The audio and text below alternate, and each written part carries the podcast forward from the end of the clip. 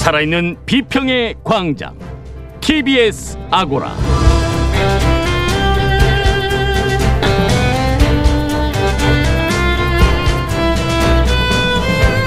안녕하세요. TBS 아고라 송현주입니다. 미디어 비평에서는 늘상 언론의 나쁜 관행, 나쁜 보도를 지적하기 마련인데요. 세상에는 빛과 소금 같은 언론도 있습니다. 최근 징역 7년을 선고받은 한국미래기술 양진호 회장의 악행을 파헤친 것은 주류 언론이 아니라 소규모 대한 언론이었습니다. 아고라 첫 번째 광장에서 그들의 이야기를 들어보겠습니다.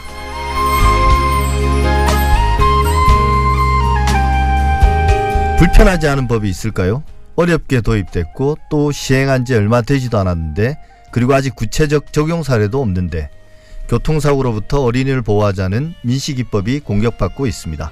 아고라 두 번째 광장에서는 민식이법을 둘러싼 과도한 우려와 걱정 그리고 개정 요구의 문제점을 짚어보겠습니다.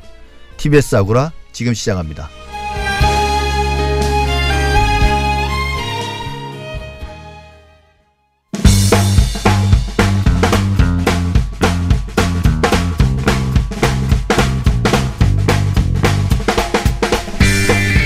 미디어 브리핑 3주 만입니다. 금준경 미디어 오늘 기자와 함께합니다. 어서 오십시오. 네, 안녕하세요. 네, 그리웠습니다. 네, 오랜만에 인사드렸습니다. 예.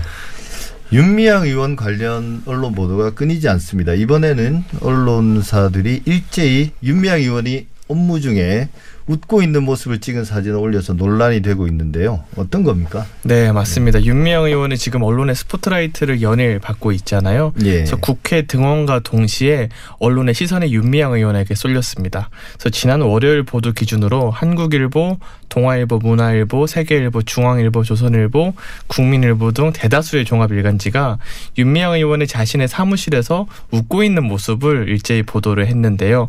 경향신문은 무표정으로 업무를 보는 윤 의원의 사진을 찍었고요.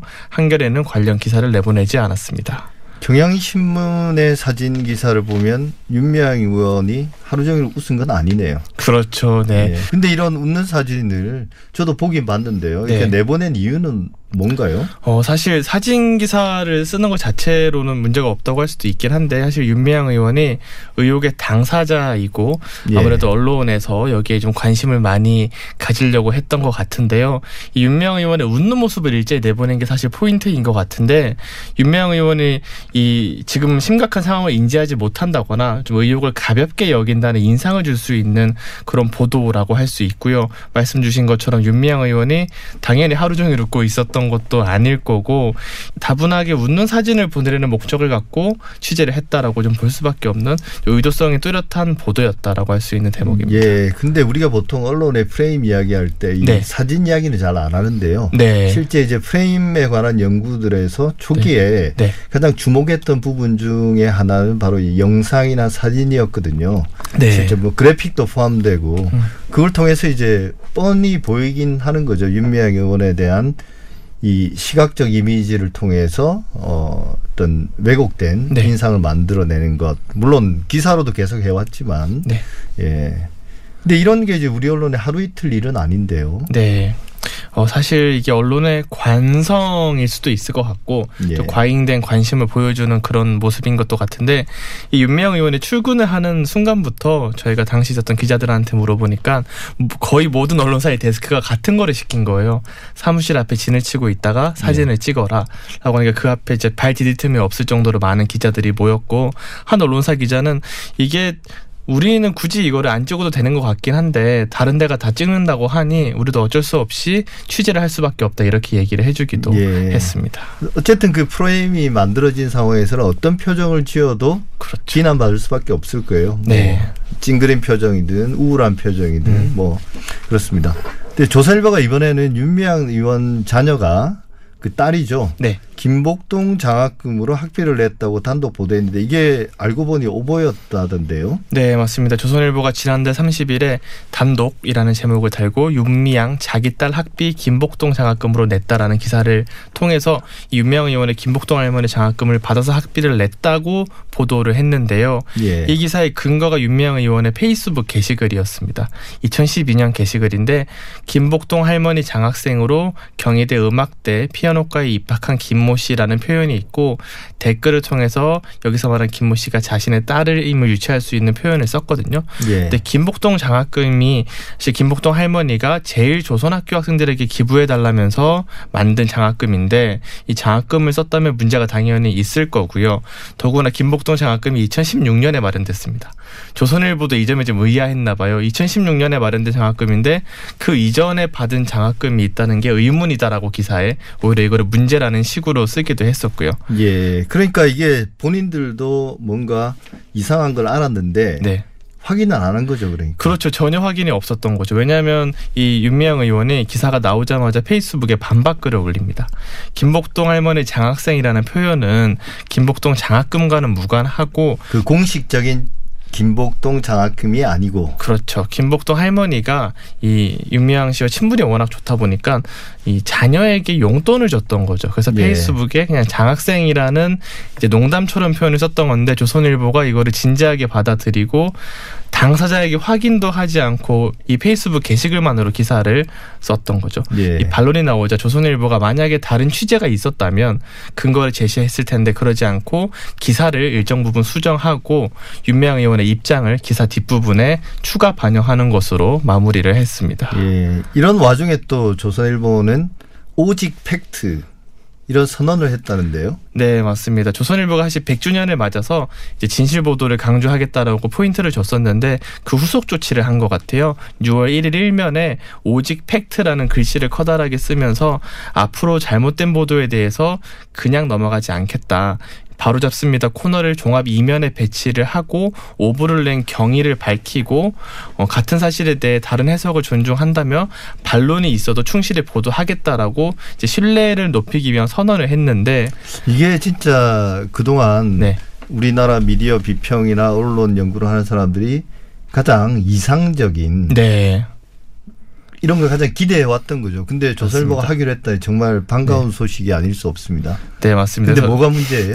의미가 있는 조치인데 예. 정작 어, 중요한 건 바로잡지 않는 경우가 많았습니다. 그건 우리가 그때 조선일보 100주년 관련된 오보 정정 관련했을 때 했던 이야기죠. 그렇죠. 그래서 예. 이 오직 팩트 선언 바로 전 주말에 있었던 보도가 방금 말씀드렸던 김복동 장학금 오보가 있었고요. 그럼 수정했나요?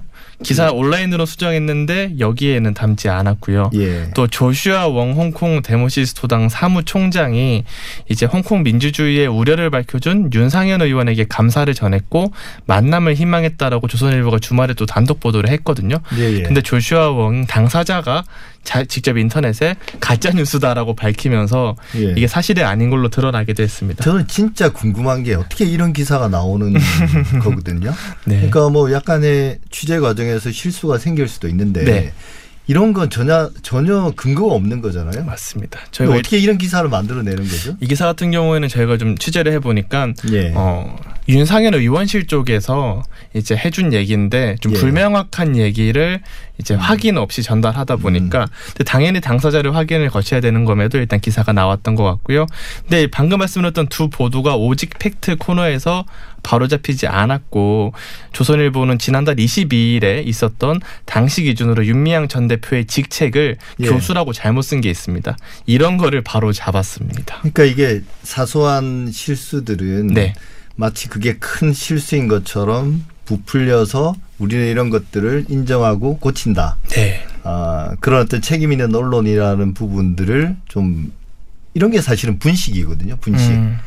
어, 이렇게 덧칠을 하고 네. 실제로 이제 의도적으로 왜곡하거나 애써 무시하면서 음. 어, 사실관계를 좀 흐트려 놓은 것들에 대해서는 네.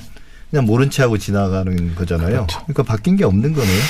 100년이 지나도 똑같을 것 같은데. 네, 앞으로는 좀 더 네, 바뀐 모습이 필요할 것 같습니다. 예. 그리고 한편 그 이용수 할머니 관련해서 네. 김어준 씨의 발언이 논란이 되고 있다던데요. 네, 맞습니다. 김호준 씨가 지난달 26일 이 TBS 김호준의 뉴스공장에서 이용수 할머니 기자회견에 배후설을 제기를 했습니다. 김호준 씨는 이용수 할머니 기자회견 다음 날인 지난달 26일에 기자회견문을 읽어보면 할머니가 쓴 게 아닌 게 명백해 보인다. 냄새가 난다. 누군가 왜곡에 관여한 게 아니냐라며 이렇게 의혹 제기를 했고요. 27일에도 기자회견문을 혼자 정리했다고 하는데 7명에서 8명이 협업했다는 보도가 있었다라고 지적을 하기도 했습니다. 그래서 할머니의 수양 딸이 이 어머님의 구술을 제가 문안으로 정리한 거라고 하면서 김호준 씨가 얘기하는 그런 차원의 배우설은 아니다라고 반박을 해서 좀 논쟁이 이어졌던 상황입니다. 예, 이게 뭐 큰 음모 론을 제기한 것 같지는 않고 이제 문제가 되는 발언 부분이 있긴 합니다. 이게 냄새가 난다. 네, 그렇죠. 이런 게 이제 적절한 표현은 아닌데요. 분명히 이제 할머니가 기자회견문을 쓴 건 아닌 것 같고 네. 또 뜻을 함께하는 분들이 있는 거죠. 네, 이용수 맞습니다. 할머니와 정의원과는 다르게 그렇죠. 그런 문제 제기를 좀 뭐 잘못된 워딩을 통해서 전달한 음. 게 아닌가 싶은데 이 발언 이후에 사실은 논란이 커지고 비판도 이어졌다고 하던데요. 네, 맞습니다. 사실 이용수 할머니가 김호준 씨 주장처럼 어쩌면 이게 자칫하면 할머니들이 쉽게 이용당하는 사람이다라는 이미지를 심어줄 수가 있고 그러면 위안부 운동이 사실 할머니들의 의지와 주장에 의존한는 운동 방식이기 때문에 그런 예. 주체성을 좀 부정할 수 있다는 점에서 유의를 해야 한다라고 생각을 하고요.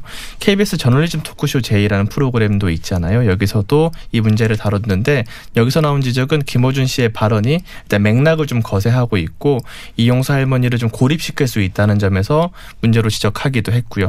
현재 방송통신심의위원회에 민원이 접수가 돼 있다고 해요. 그래서 예. 조만간 심의가 이뤄지면서 의견 진술을 할 가능성도 있습니다. 예, 뭐 사소한 문제라고 볼 수는 없지만 이렇게 네. 또 정색을 하고 이렇게 논란까지 만들 문제인 문제인가 어쨌든 두고 볼 일입니다. 네.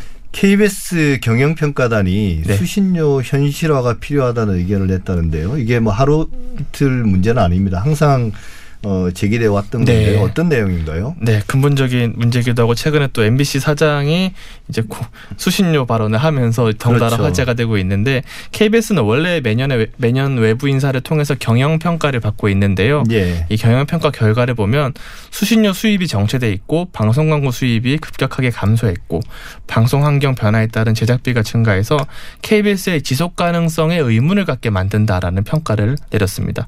그래서 평가단은 대책을 제시를 하면 서 이 가운데 하나로 TV 수신료 현실화를 지속적으로 추진해야 한다고 밝혔고 이와 함께 KBS의 자구 노력 및 공적 책무 수행 제고 등 근본적인 대책을 마련하라고 주문을 했습니다.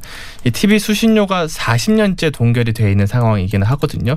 가구당 그렇죠. 2,500원으로 유지가 되고 있는데 수신료를 인상하려면 국회에서 방송법을 개정해야 하는데 이게 매번 정치적으로 여야 대립으로 이어지면서 수신료가 인상되지 못했고 근본적으로 KBS의 역할이 지금 충분한가에 대한 문제 논쟁으로 계속 반복되어 있는 이슈라서 예. 이제 21대 국회가 지금 열리는 순간에 다시 또 점화가 될 것 같습니다. 그 수신료 문제는 항상 또 네. 그 공정성 문제하고 연결이 돼서 네. 이제 정권이 바뀌면 음. 서로 서로 또 공정성 문제를 제기하면서 수신료가 일종의 인질처럼 그렇게 잡혀 맞습니다. 있는 형국인데 이게 네. 계속 수십 년째 반복되고 있는 것 같습니다. 해결 방안이 잘 안 보이는데 네. 뭐 경영평가단 나름 전문가들이 네. 진단한 것처럼 어떤 식으로든지 수신료를 올리지 않으면 음. KBS가 과거에 해왔던 그리고 지금 하고 있는 그런 공영방송의 역할을 네. 제대로 못할 건 분명하거든요. 맞습니다. 어, 과연 우리에게 이제 좋은 공영방송이 필요한가 네. 아니면 민영방송으로 충분한가 음. 이 문제가 결국 남은 문제인 것 같습니다. 네. 미디어 브리핑 오늘 여기까지 하겠습니다. 금준경 기자는 2주 후에 네. 볼 수 있는 거죠? 네, 이번엔 예. 돌아오겠습니다. 예, 수고 많으셨습니다. 네, 감사합니다.